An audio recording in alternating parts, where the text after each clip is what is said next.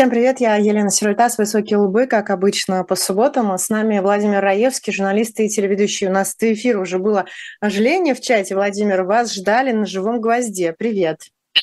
Э, я ждал этой встречи. Привет. Э, очень рад быть с вами. Спасибо. У нас сегодня самая жаркая тема недели, такая шабатняя, э, э, новогодняя для евреев. Затронем э, такие темы, как, я не знаю, антисемит ли Путин, убивали ли евреи Христа, сколько крови младенцев надо добавить в мацу перед Песохом, и почему все миллиардеры евреи.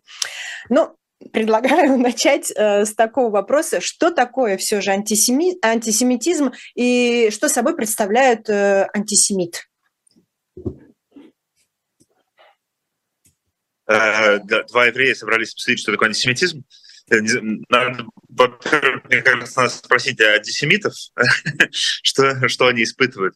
А да, мне кажется, да ничего. Это просто предубеждение, ненависть, неприязнь, э, отрицательная, как сказать, отрицательная дискриминация евреев по национальному, религиозному или принципу происхождения. Вот и все. Мне кажется, ну, у меня есть несколько соображений на эту тему, но мы с вами поделимся, я думаю, по ходу э, беседы уже. Угу. Но... Но, очевидно, вы апеллируете к тому случаю, который произошел на какое-то там сборище, я не знаю, чему оно было посвящено, в Приморье. Это был или... а, экономический они, форум. Они могут это назвать хоть э, форумом артистов цирка и, и миманца. Но ну, какое сборище было? И, короче говоря, для тех, кто просто не в курсе, Владимир Путин – отвечал на вопрос про Анатолия Чубайса и сказал, что кажется, что Анатолий Борисович уже находится в Израиле, и вроде бы там уже даже не Анатолий Борисович, а какой-то Мойша Израилевич.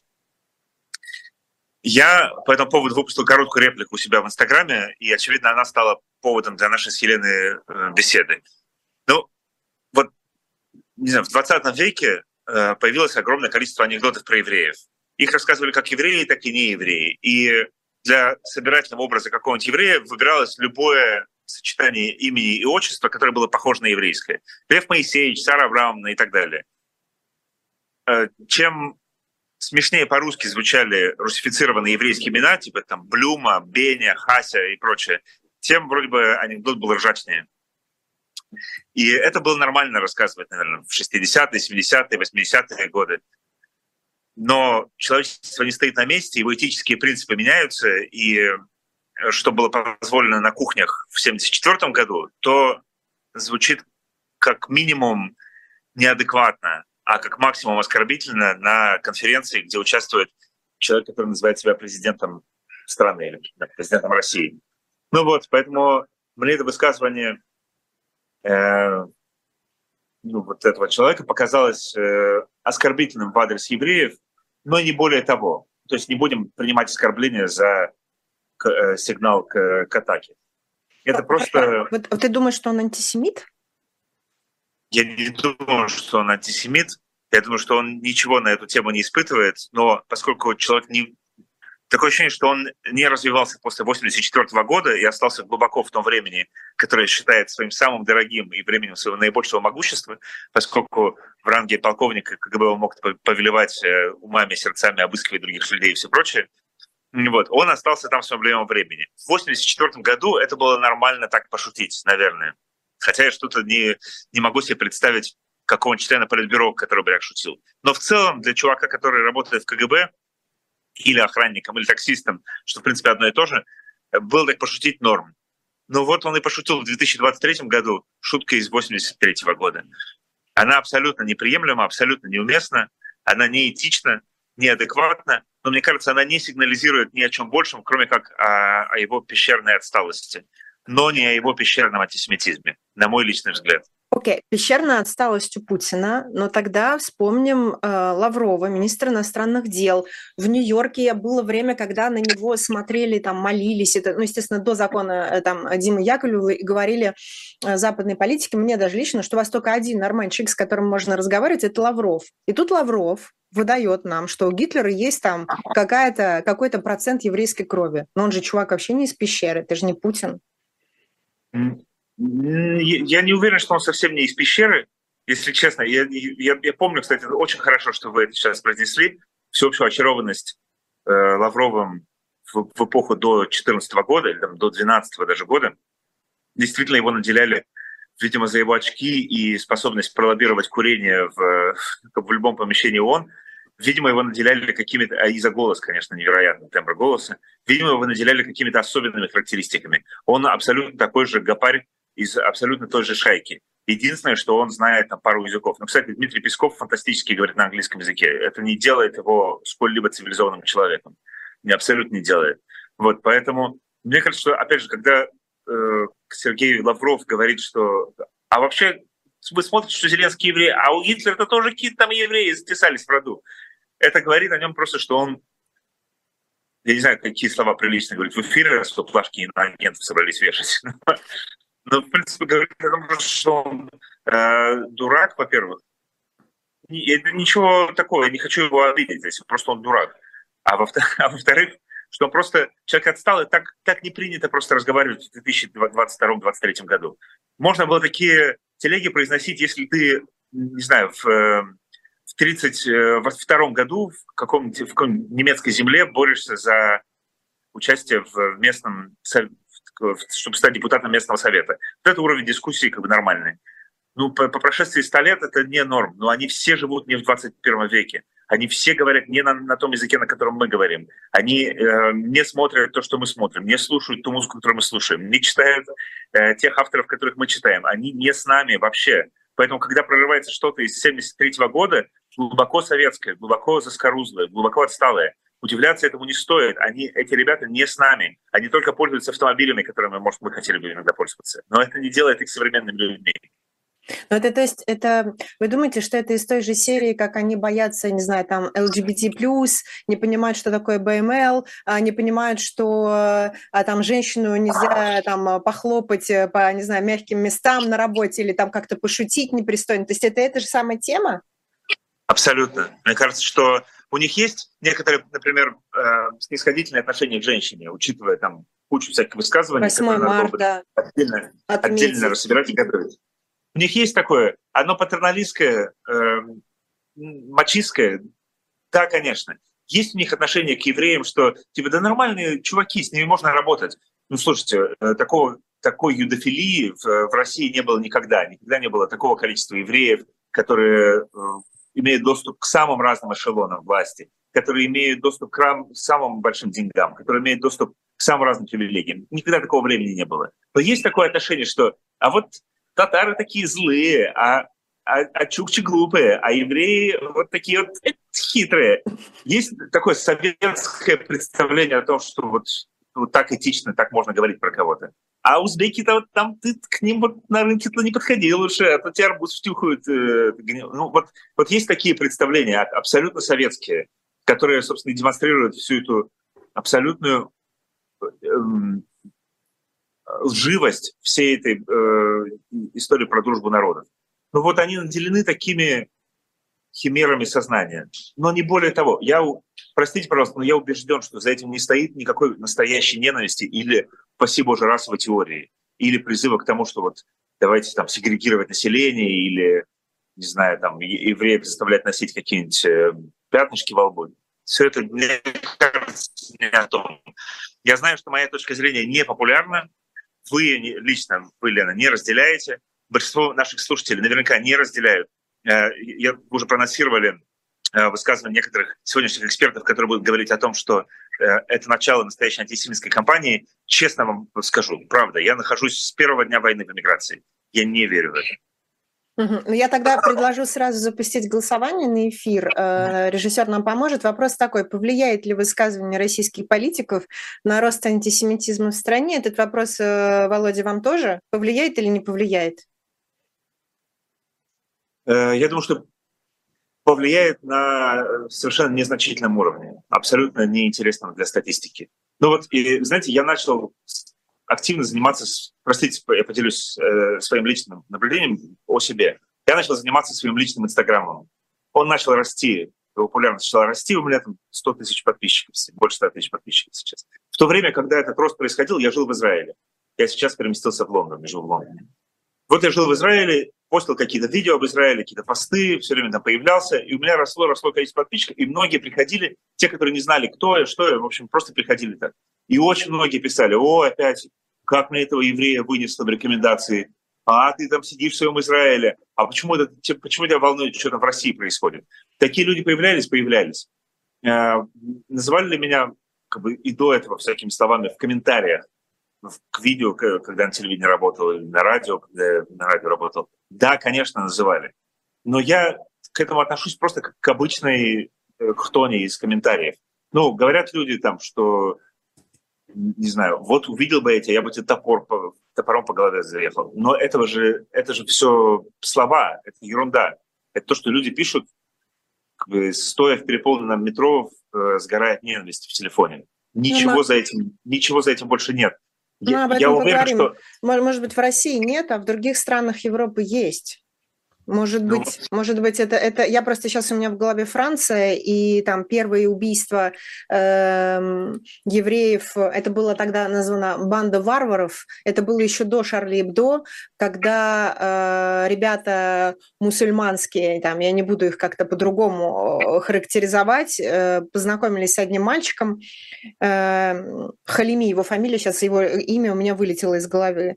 Илах Халими, как по-моему, так. И потому что он еврей, значит, он богатый, мы должны взять его в заложники, его родители будут нам за это платить. Его жестоко пытали, выбросили. А, и это было первое такое громкое убийство, которое сотрясло Францию. То есть, может быть, когда вам напишут что-то такое, это не случится, но все равно есть, наверное, какие-то такие а, антисемиты, юдофилы, я не знаю, как их еще называть, которые могут сделать, не дай бог, что-то такое.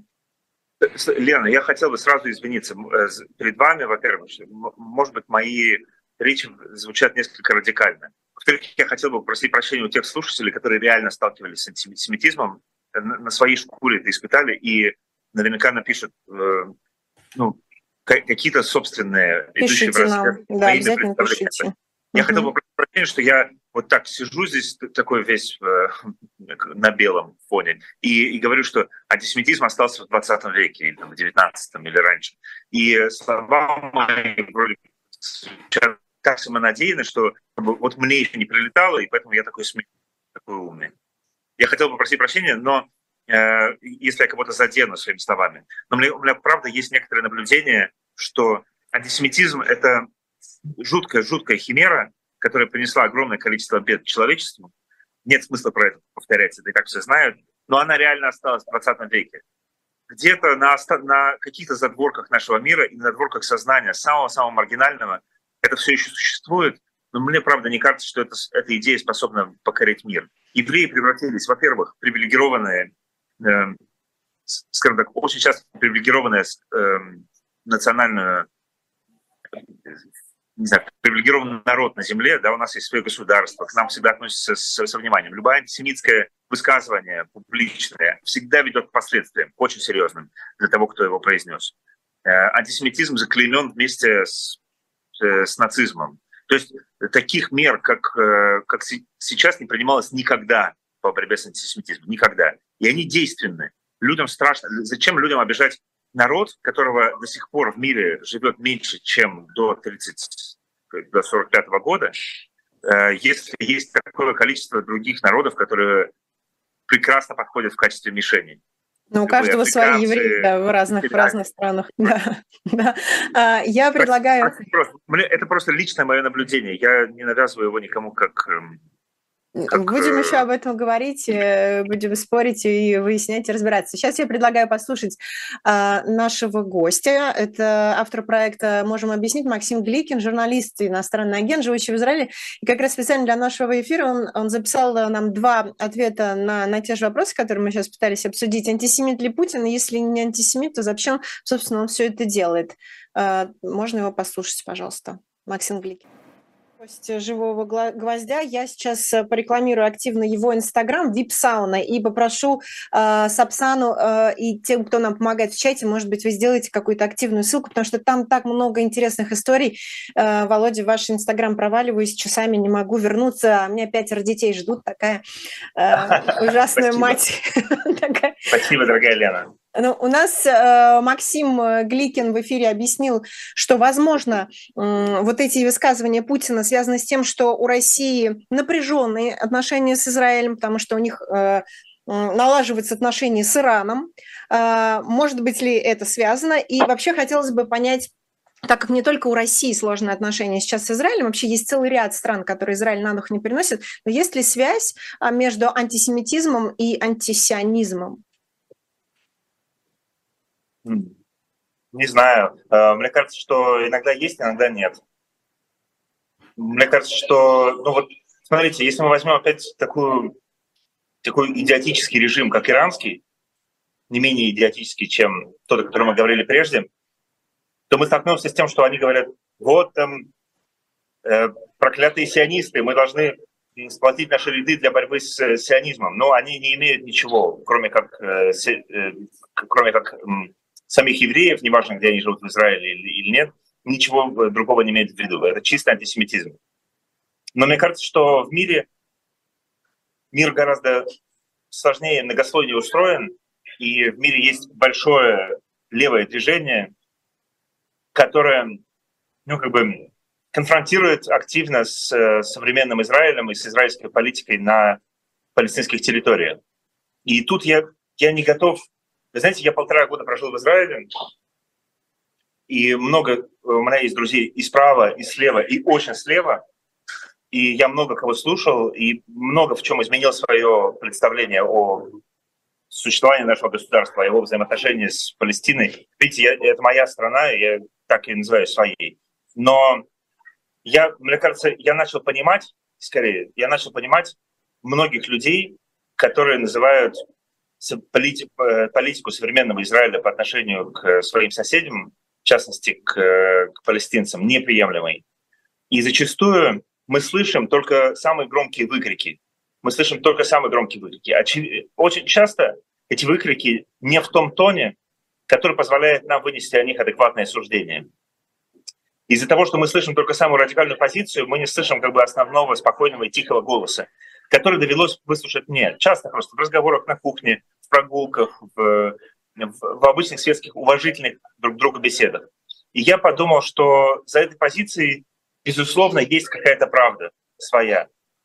Вот. Она, э, я имею в виду левую позицию, которая обвиняет Израиль в эм, дискриминационном отношении к, к жителям Палестины, к жителям палестинской автономии и, и в частности Западного берега. Вот. И я услышал просто в этой позиции, я не говорю, что я ее разделяю или что э, это и моя позиция тоже, я не готов ее защищать, у меня даже аргументов не хватит. Но мне, у меня нашлись некоторые ресурсы для того, чтобы ее услышать, понять и во многом посчитать справедливой. Вот. И я не считаю эту позицию сколь-либо антисемитской, хотя бы уж потому, что она исходит от граждан Израиля, жителей в основном центрального Тель-Авива э, и, и евреев, конечно же, по происхождению. Поэтому вот никак этот их, если угодно, если кто-то назовет это антисионизмом или, скажем так, поправками к тому сионизму, который формировал наше государство на протяжении 75 лет, то уж точно никакого отношения к антисемитизму это не имеет. Так что, мне кажется, извините, что я так долго отвечаю на наш вопрос, мне кажется, что иногда антисионизм включает в себя антисемитизм, и тогда это обычная пещерная, бессмысленная, не, не имеющая никакой почвы для аргументации чувство, а иногда это более сложная и интересная теория, даже не теория, а мировоззрение, основанное на сострадании к другим людям, которых, может быть, иногда мы все не замечаем. Это очень интересно, потому что у меня как раз э, в голове, ну потому что я, я в Израиле бываю каждый год и там провожу какое-то количество времени, но я там не живу. А, и, возможно, эти дискуссии еще я до них там не доросла, наверное. Но когда я общалась здесь, во Франции, скажем, есть такой Э, французский философ Бернар Анри Леви, который во всех конфликтах, он там на Украину ездит, в Украину, простите, а, и у него была как раз книга про антисемитизм, и он сказал, что антисионизм – это новый антисемитизм, потому что, вот как вы говорите, там 70-е, если можно, там было там э, казахов, узбеков, э, евреев, как-то там над ними, айнене, вот, а, а сейчас, типа, люди образованные, знают, как там пользоваться ножом и вилкой, поэтому они говорят, а, государство Израиль, они там не очень хорошо себя ведут э, э, с теми, кто населяет палестинские территории. Э, то есть он считал, что это какой-то новый э, movement, такое новое движение, под которое э, подписались там целый ряд арабских стран, и можно потом в ООН где-то делать там всякие резолюции, не покупайте израильские там, я не знаю, авокадо. Вот, как-то, то есть он ну, видел это. Кажется, не покупайте израильского авокадо, это чудовищная компанейщина, э, чудовищная компанейщина, э, не основанная ни на чем. Эм, вот, и ничем, кроме как позорным, это не ездить на гастроли в Израиль, э, не знаю, каким-либо образом культурным или экономическим бойкотировать Израиль, ничем, кроме как ахинеи, я это назвать не могу. Но внутри самого Израиля поверьте, есть большое, огромное количество думающих, образованных, ездящих по миру, симпатичных людей, которые считают, что вот тот сионизм, который исповедовало наше государство, на, на базе которого он существует, он не может продолжать, он не может существовать. Вот э, эта, эта теория не может быть государствообразующей в том же виде, в котором она была, не знаю, там, в 48 году.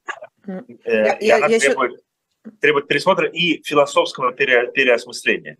Мне кажется, знаете, что Прости, это прости. замечательно просто, когда люди призывают к некоторому обновлению э, ценностей, на которых э, государство стояло, там, скажем, 70 лет назад. Видите, наша с вами другая э, родина э, не сделала этого, не пересмотрела те ценности, на которых она стояла в 48 году, и до сих пор стоит на них же. От, от этого мы испытываем, скажем так, ряд неудобств. Назову это таким образом. У, у меня был шок э, еще один. Э, я была на французском канале в прямом эфире, и там э, со мной был бывший директор «Врачей без границ». И ну, человек, который мне прям очень все нравилось, что он говорил, и как, как, какой кошмар в Украине происходит. То есть я думаю, все, он, он все понимает, что там происходит. Но в конце он делает такое, он говорит, да то, что Путин делает в Украине, это то же самое, что Израиль делает в палестинских, на палестинских территориях. Я такая думаю, ой, вот это мне совсем уже не нравится. А, то есть люди видели это так. Не знаю, насколько как бы вам я, это... Я, я слышал это не раз, слышал не раз, и, и мне кажется, что ну, это, это самое, видите, упрощение – это самая опасная штука. Упрощение. Упрощение и вот такие слепые аналогии. Они всегда нас заводят... Они, вот люди, которые так говорят, они сами не, не, не ощущают, что они пользуются тем же механизмом, которым пользуется современная, ну, та шайка, которая управляет Россией. Говорят о том, что да там те же, как они там, бандеровцы или там та же УПА. И поэтому мы снова начинаем свой освободительный поход – простите, что я уподобляю высказывания ваших собеседников вот этим, но я только для того, чтобы продемонстрировать, что любое упрощение всегда э, чревато, и иногда очень чревато. Поэтому я считаю, что Израиль, э, конечно же, совершает ряд неэтичных, несовременных и дискриминационных действий на палестинских территориях уподобить это хоть каким-либо образом, малейшим, тому, что Россия творит в э, Мариуполе э, и, не знаю, э, и, и Донбассе, я не позволю себе никогда. Просто и для того, чтобы так говорить с той стороны, нужно иметь все-таки немного сострадания по отношению и немного понимания э, нынешней ситуации. Согласна. Еще один момент по Израилю и двинемся дальше. Э, есть такой телеграм-канал «Дежурный по Израилю». Я там прочитала сообщение. Э, вот чуть-чуть зацитирую. Активист Ликуда Ицек Зарка в ходе демонстрации в поддержку судебной реформы правительства, цитирую, «Проклятые ашкеназы, я плюю на вас, горите в аду, я горжусь, что сгорели 6 миллионов, пусть еще 6 миллионов сгорят». Видео этого перформанса ходит по интернету, можете сами полюбоваться. Это, э, это что такое в, в Израиле? Это как бы сабры против ашкеназов, сефарды против ашкеназов, антисемитизм между, между разными ветвями. Что это такое? К сожалению, да. Ну, я, я, насколько я знаю, этого чувака мгновенно выперли из партии Ликуд э, просто в секунду. И, конечно, они поспешили откреститься. Но это нюансы израильской Откреститься, политики, это да? смешно сейчас было. Короче говоря, да, есть огромное взаимное напряжение между ашкеназами, которые управляли Израилем на протяжении долгих лет, всегда входили в политическую элиту, всегда входили в культурную элиту, всегда были имели больше доступа к деньгам, в том числе к старым, к образованию и, как следствие, к возможности зарабатывать в современном Израиле. И это все нахлестнулось на огромное количество ребят с Востока, которые приехали в Израиль в 70-е, 80-е, 90-е годы и в последнее время. И есть некоторое внутреннее напряжение между этими людьми. Партия Ликуд – это поразительная вещь. Она одновременно отстаивает права так называемых дискриминируемых евреев, ну вот ребят из Йемена, из Марокко, тех, кого называют мизрахи, э, евреи с Востока. И, и одновременно эта же партия сформирована самым белым, самым элитным эм, истеблишментом э, современного Израиля. Поэтому вот все, что вы сейчас процитировали, это на самом деле вбивает еще больше клин э, в разные национальные группы в Израиле и еще больше провоцирует эскалацию вот этого конфликта, который мы наблюдаем последние полтора года. Я снова иду по клише, потому что это все до сих пор э, появляется. Кстати, у меня вот у вас это в Инстаграме, а у меня после каждого эфира «Живого гвоздя» мне тоже там пишут, э, что там и фамилия не та, хотя фамилия у меня Савойская. А, а, моя еврейская фамилия в эфире не звучит, кстати, здесь. Не знаю, как вот так. Ну, видимо, угадывают. Наверное, по носу, Владимир. Я, кстати, знаете, я, я докопалась, э, мне было интересно узнать вообще, как появилась, эм, откуда появился у евреев типа нос крючком. Оказывается, это появилось в средние века, потому что там было такое верование, что типа евреи – это люди, э, которые э, контролируются дьяволом. И в, и в искусстве нужно было как-то отобразить. Если ты контролируешься дьяволом, то тебя должно крутить. И как бы, чтобы рисовать этого человека там не скрученным, они скрутили ему нос, немножечко зажелтили кожу, потому что это тоже как бы желтый в средние века был цветом дьявола, и скрутили ему нос. Вот э, это оттуда, оказывается, появился. Это я готовюсь а, к нашему... А? А я здесь при чем? Нет, я говорю, что, я говорю, что э, не по фамилии э, как-то вычисляют мои какие-то там э, ДНК и так далее. Видимо, по носу. Это моя шутка была. Э, э, часто в, в современной как раз России говорят о том, что вот там евреи управляют миром, не знаю, там э, Ротшильды, Сафра. Э, деньги – это та тема, которая волнует. Э, например, в России, да, когда был э, процесс э, против Юкоса 2000 2003 год, там тоже постоянно напоминали, э, и про Ходорковского прямо проговаривали, жестко проговаривали, что это дело против э, да, евреев. И, кстати, им было совершенно пофиг, что у Михаила Борисовича мама была не еврейка совсем. Вот почему э, до сих пор волнует это людей? То есть если, если Ротшильд значит, еврей, или наоборот, если еврей, то Ротшильд, и, и у вас, наверное, там такие капиталы, ими управляете, медиа и так далее. Ну, упрощение, все, что лежит на поверхности у русского человека не может быть фамилия Ходорковский, ну вот, а у него такая, поэтому за это надо уцепиться и, и тянуть то, что лежит на поверхности. Если бы он был одноглазый или у него был бы другой цвет кожи или было бы что-то еще, ну, наверное, включалось бы это. Поскольку за еврейством всегда тянется огромный шлейф того, что очень легко нацепить, мы это с детства все знаем, что евреи жадные, объединяются, заговор, Ротшильды, Сорос, Морос и все прочее.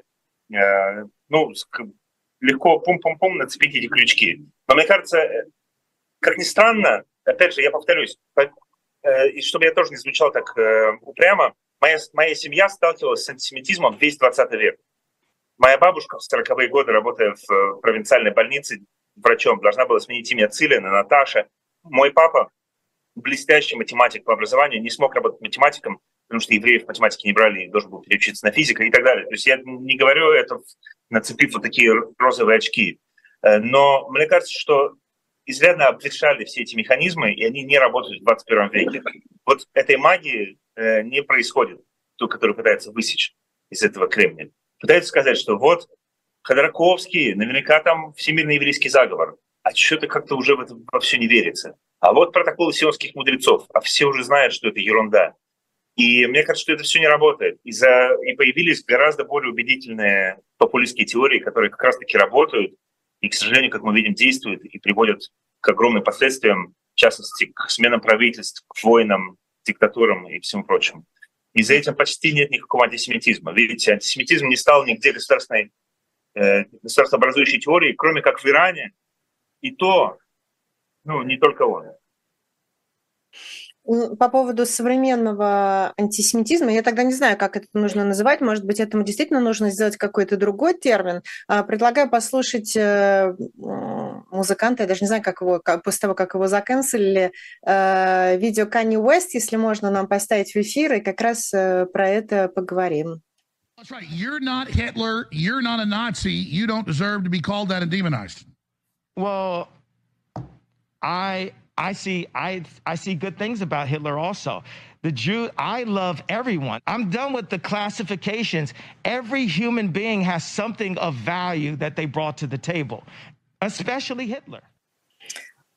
Э, Володя, ну вот это Канни Уэст, э, который говорит, что он всех уважает и Гитлера, и э, там ничего такого плохого он не сделал, ко всем толерантно. Вот это что было у него тоже? Это, это не, если это не антисемитизм, может быть, это другим Большое целом. количество психоактивных веществ и врожденное трикстерство. Канни Уэст сходит с ума и очень хочет всех провоцировать. Но а что еще? Вот Смотрите, мне кажется, что это тоже подтверждение моей теории. Что еще может так взбудоражить, так спровоцировать, как любая вот такая оголтелая антисемитская выходка?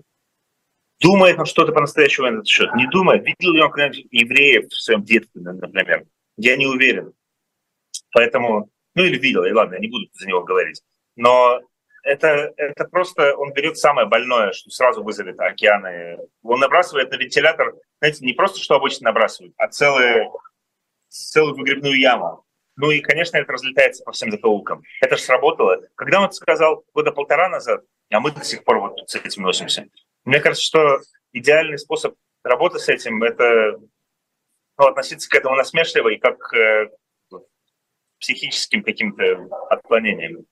А вам как Да, я, я вот как раз... А, нет, а я, я, я меня, меня не задел, я тоже подумал, что это, наверное, какой-то диагноз, скорее всего. Может быть, врачи должны это как-то анализировать. Но меня э, очень порадовала реакция вообще там мирового fashion э, э, котла, скажем так, когда его... То есть я вообще не очень так люблю, когда cancel ят э, там в, в одну секунду без всякого, без суда и без следствия, потому что мы видели, что и такие истории бывали.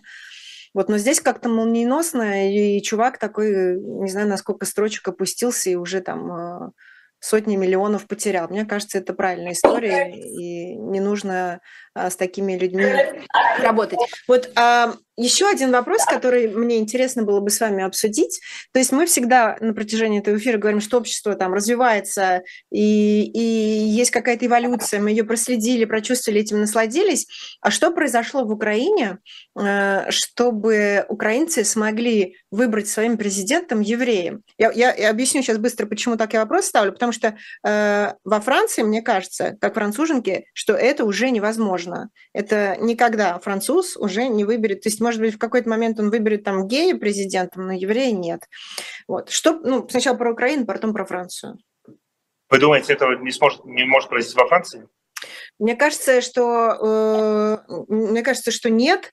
И если там посмотреть э, какие-то исторические э, фигуры, посмотреть, э, какие посты занимали евреи, никогда никогда не было самого высшего поста. Были министры, э, там премьер-министры, Симон Вейль великая, э, которая там выжила в концлагерях, да, э, и там э, не знаю э, Лен Блум, но никогда у, у власти не стоял еврей. Сейчас объясню почему. Потому что, например, не, не объясню почему. Я, я говорю, почему, почему это невозможно. Потому что сейчас, как мы говорили, очень сильное левое движение.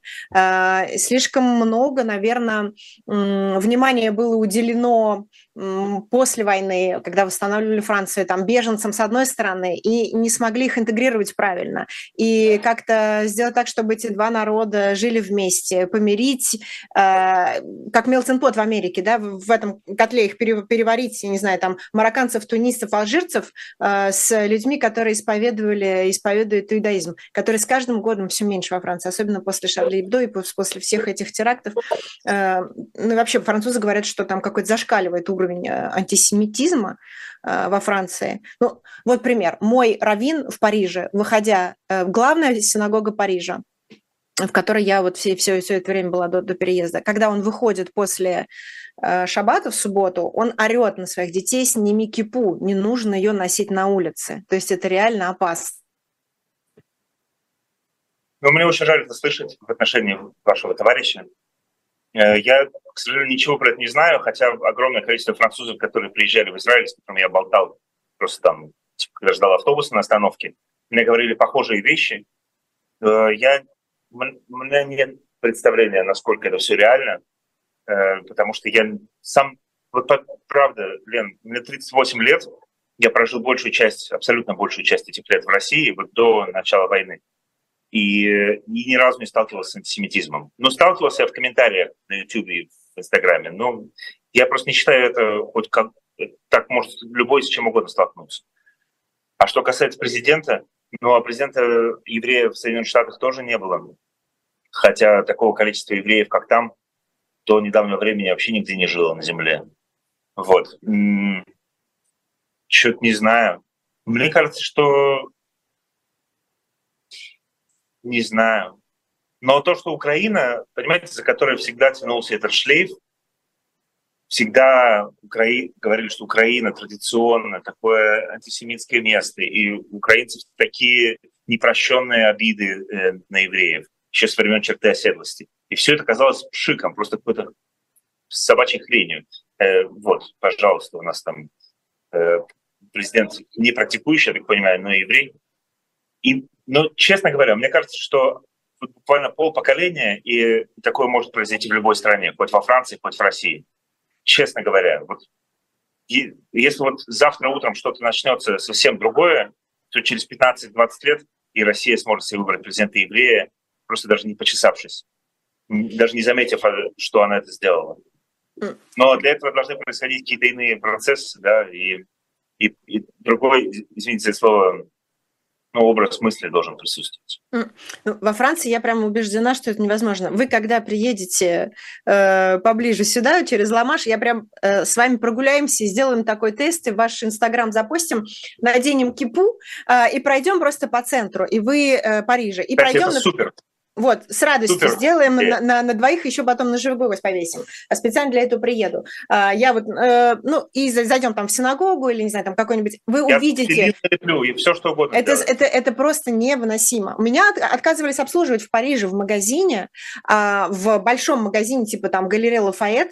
Там был продавец, э, не знаю, каких корней, там Тунис или Марокко или что-то в этом роде. Он сказал, ой, ну у вас там у католиков, типа Марин Люпен следующий президент. Я говорю, нет, во-первых, я говорю, не католик, а, и надеюсь, что Марин Ле Пен не будет. И он такой говорит, если не католик, то кто? И у меня такая пауза на лице, и он такой потом посмотрел, пригляделся и понял, что типа не католик, то кто? Еврейка, он разворачивается, отказывается меня обслуживать, и меня обслуживает там какая-то другая девочка, там типа Стефани, Мелания, обычная француженка. Это как бы вот такая мелочь. Это любопытно. Я, я никогда с таким не сталкивался, но ни по вам, ни по мне никто никогда не скажет, что мы евреи, так ведь? Не знаю. Вот я не ну, знаю. Я, я не, знаю, как, на понятно. что они смотрят, на что смотрят эти люди. Поэтому мой, мой взгляд на это, он превратный. Я, я, угу. я не похож на, на, на еврея. Ну, то есть кто-то, кто... Если я где-то в Вологде выйду в поле, там скажут, вот да, этот парень как будто не отсюда. Но в целом ни вы во Франции, ни я в Великобритании не выглядим. В общем, я не знаю, я, я опять же сочувствую вам в связи с этим случаем, это должно быть чертовски неприятно, но чтобы сделать какие-то далеко идущие статистические выводы, мне кажется, пока у нас довольно мало фактуры. Ну, я еще думаю, что можно посмотреть, в принципе, какие-то данные, которые есть в Министерстве по, я не знаю, как это в Израиле правильно называется, там, иммиграция, интеграция, когда человек э, сделает свою алию, и сколько евреев после последних э, терактов туда уехал? По-моему, во Франции осталось там 500 тысяч, может быть, всего на, на, на всю страну. Это очень... А, кстати, ну да, в Швейцарии, в Швейцарии, кстати, нет кошерных магазинов. Но это связано уже... Там нет ни кошерных магазинов, нету, нельзя не купить ни кошерное мясо, ни халальное. То есть просто запрещены ритуальные убийства. Поэтому это не антисемитизм и не, э, и не исламофобия, это что-то другое. А, да, да, да, да. А, у нас есть еще одно видео. А, попрошу режиссера нам ее запустить. Там буквально, по-моему, 15 секунд. Это великий Владимир Пастухов и Алексей Венедиктов, отрывок из э, пастуховских э, четвергов. Э, я надеюсь, что вы услышите. Если нет, Володя, если нет, то тогда э, Да, тогда скажу. будет угу. Но вообще люди, которые... Вот это тоже я в России слышала не так давно, 2014 год, взрослый человек образованный мне как раз сказал, ну, евреи, ну а что же они там э, мацу э, таким каким-то варварским способом делают? Я совершенно серьезно как бы спрашиваю, а как, каким способом? И то есть мне человек, я думала, может быть, там то, что тесто не подходит, думаю, 11 минут, можно было бы типа подольше. Нет, он мне на полном серьезе говорит, э, что туда добавляют кровь э, христианских младенцев. Это что, какой-то был вот тот политический инструмент, который э, в начале христианского общества существовал, чтобы управлять этой безумной толпой, мне кажется, он до сих пор в России где-то существует. Он существует, вот это вот, тут вы за, за живое задели. Так. Он существует на институциональном уровне. Э, значит, часть моей семьи, не еврейская, кстати, а польско-белорусская, происходит из города Белосток. Это небольшой городок, там было очень большое еврейское население, тоже погибшее во время Холокоста. Небольшой городок на польской стороне, недалеко от польско-белорусской границы. Вот, и в этом городе я был несколько раз, и там хранятся мощи мальчика, который погиб в 17 веке. Это святой Гаврила Белостокский. Значит, когда этот мальчик, э, его, нашли, его там растерзанное тело нашли где-то на окраине Белостока, то обвинили в этом евреев. Ну, это была нормальная практика для, 17, для, 16, для 17 века, значит, обвинить евреев в том, что они ритуально убили какого-то мальчика, замешали все это там в мацу, в, в не знаю, в леках, и, там, в халу, во что еще добавляется, значит, кровь. И обвинили в этом евреев. Это привело к каким-то средневековым вполне последствиям, но оставим эту историю в 400-летней давности. Этот мальчик был канонизирован и был признан святым. На протяжении 20 века все нормальные церкви западные, конечно же, сняли с него этот канон и сняли с него орел святости. Кроме одной церковной институции, Русской Православной Церкви. Она до сих пор почитает Гаврилу Белостокского, его мощи лежат в соборе эм, Николая Угодника там, в Белостоке. И патриарх Кирилл лет, наверное, 10 назад приезжал в Белосток и совершил молебствие у мощей святого Гаврила Белостокского, которого где значит, убили евреи для своих ритуальных целей. Вот это институциализированное варварство, и оно целиком на совести и на плечах Русской Православной Церкви. Вот эта организация, конечно, способна на многое. Она, конечно, у нас при государстве, и она квазигосударственная, но все-таки она не часть нашего государственного механизма. Поэтому там одновременно и могут происходить вещи более чудовищные, и одновременно все-таки российская власть не до конца за них отвечает. Ну, э, русская православная церковь, да, но и в, я не знаю, обычная, обычная, в Ватикане, и вообще, если взять историю христианства, да, вот эта фигура Иуды, Иуда это кто, если не Жюда, Жюдея, это еврей, да, который это же он предал Христа, это же из-за его, из-за него распяли другого э, мальчика и канонизировали потом.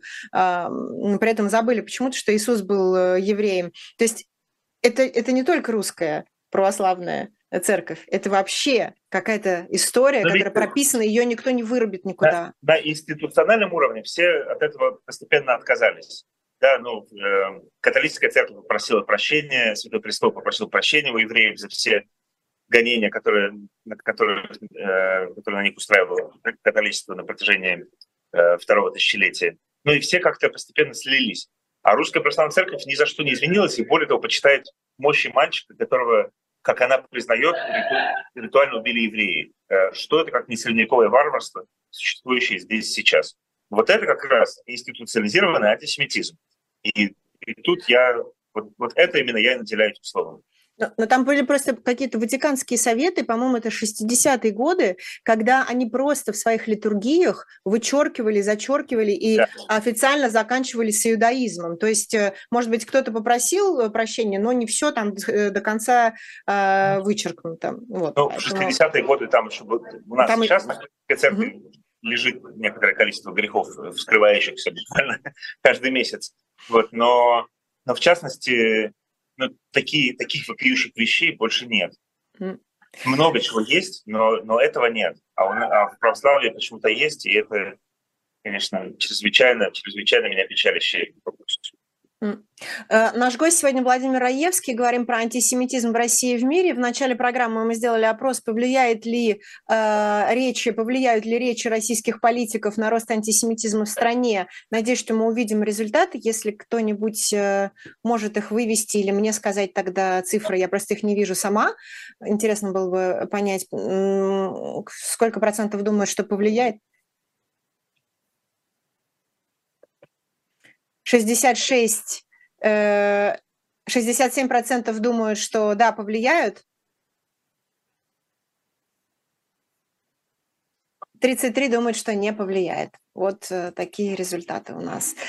А, Владимир, у нас до начала эфира был целый ряд э, восторженных э, сообщений. Люди радовались, что вы пришли к нам в эфир, как я говорила, и был вопрос про ваши, простите, творческие планы. Очень хотели бы наши слушатели и зрители, чтобы вы рассказали про ваши ближайшие видеопроекты или что-то, что вы сейчас собираетесь сделать. У нас как я раз то... остается две минуты до, до конца эфира, и этому Спасибо. Посвятим.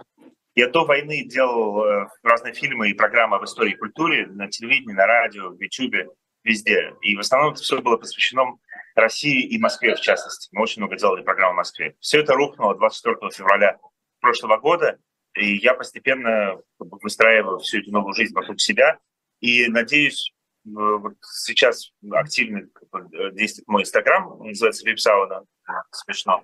Но вскоре надеюсь запустить YouTube, где у меня есть несколько форматов, которые я с удовольствием предложу на суд зрителям, э, за сообщения которых я им очень благодарен. Равно как и вам, Елена, за это приглашение. Мне было очень приятно оказаться в вашей компании и побеседовать э, о такой животрепещущей теме, на которую у нас с вами, что мне тоже приятно, разные взгляды. Я надеюсь, что вы сделали нашу беседу еще и э, немного интересной.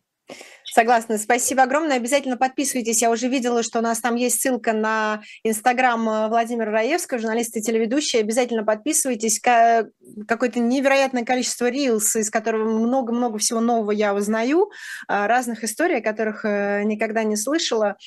И, конечно, теперь буду ждать э, ваш YouTube-канал. Спасибо огромное, спасибо э, за все лайки. Обязательно, кстати, еще полайкайте нам, чтобы Владимир Раевского послушал как можно больше людей. Э, можно делать донаты, можно заходить на diletant.shop.media, покупать разные футболки и книги. Именно за счет этих донатов и покупок существует канал «Живой гвоздь», чтобы у нас было больше эфиров интересных и разных. Спасибо всем огромное. До новых встреч, друзья. В следующую субботу. Счастливо, Владимир. Пока. Пока. Пока. Спасибо. Пока, пока.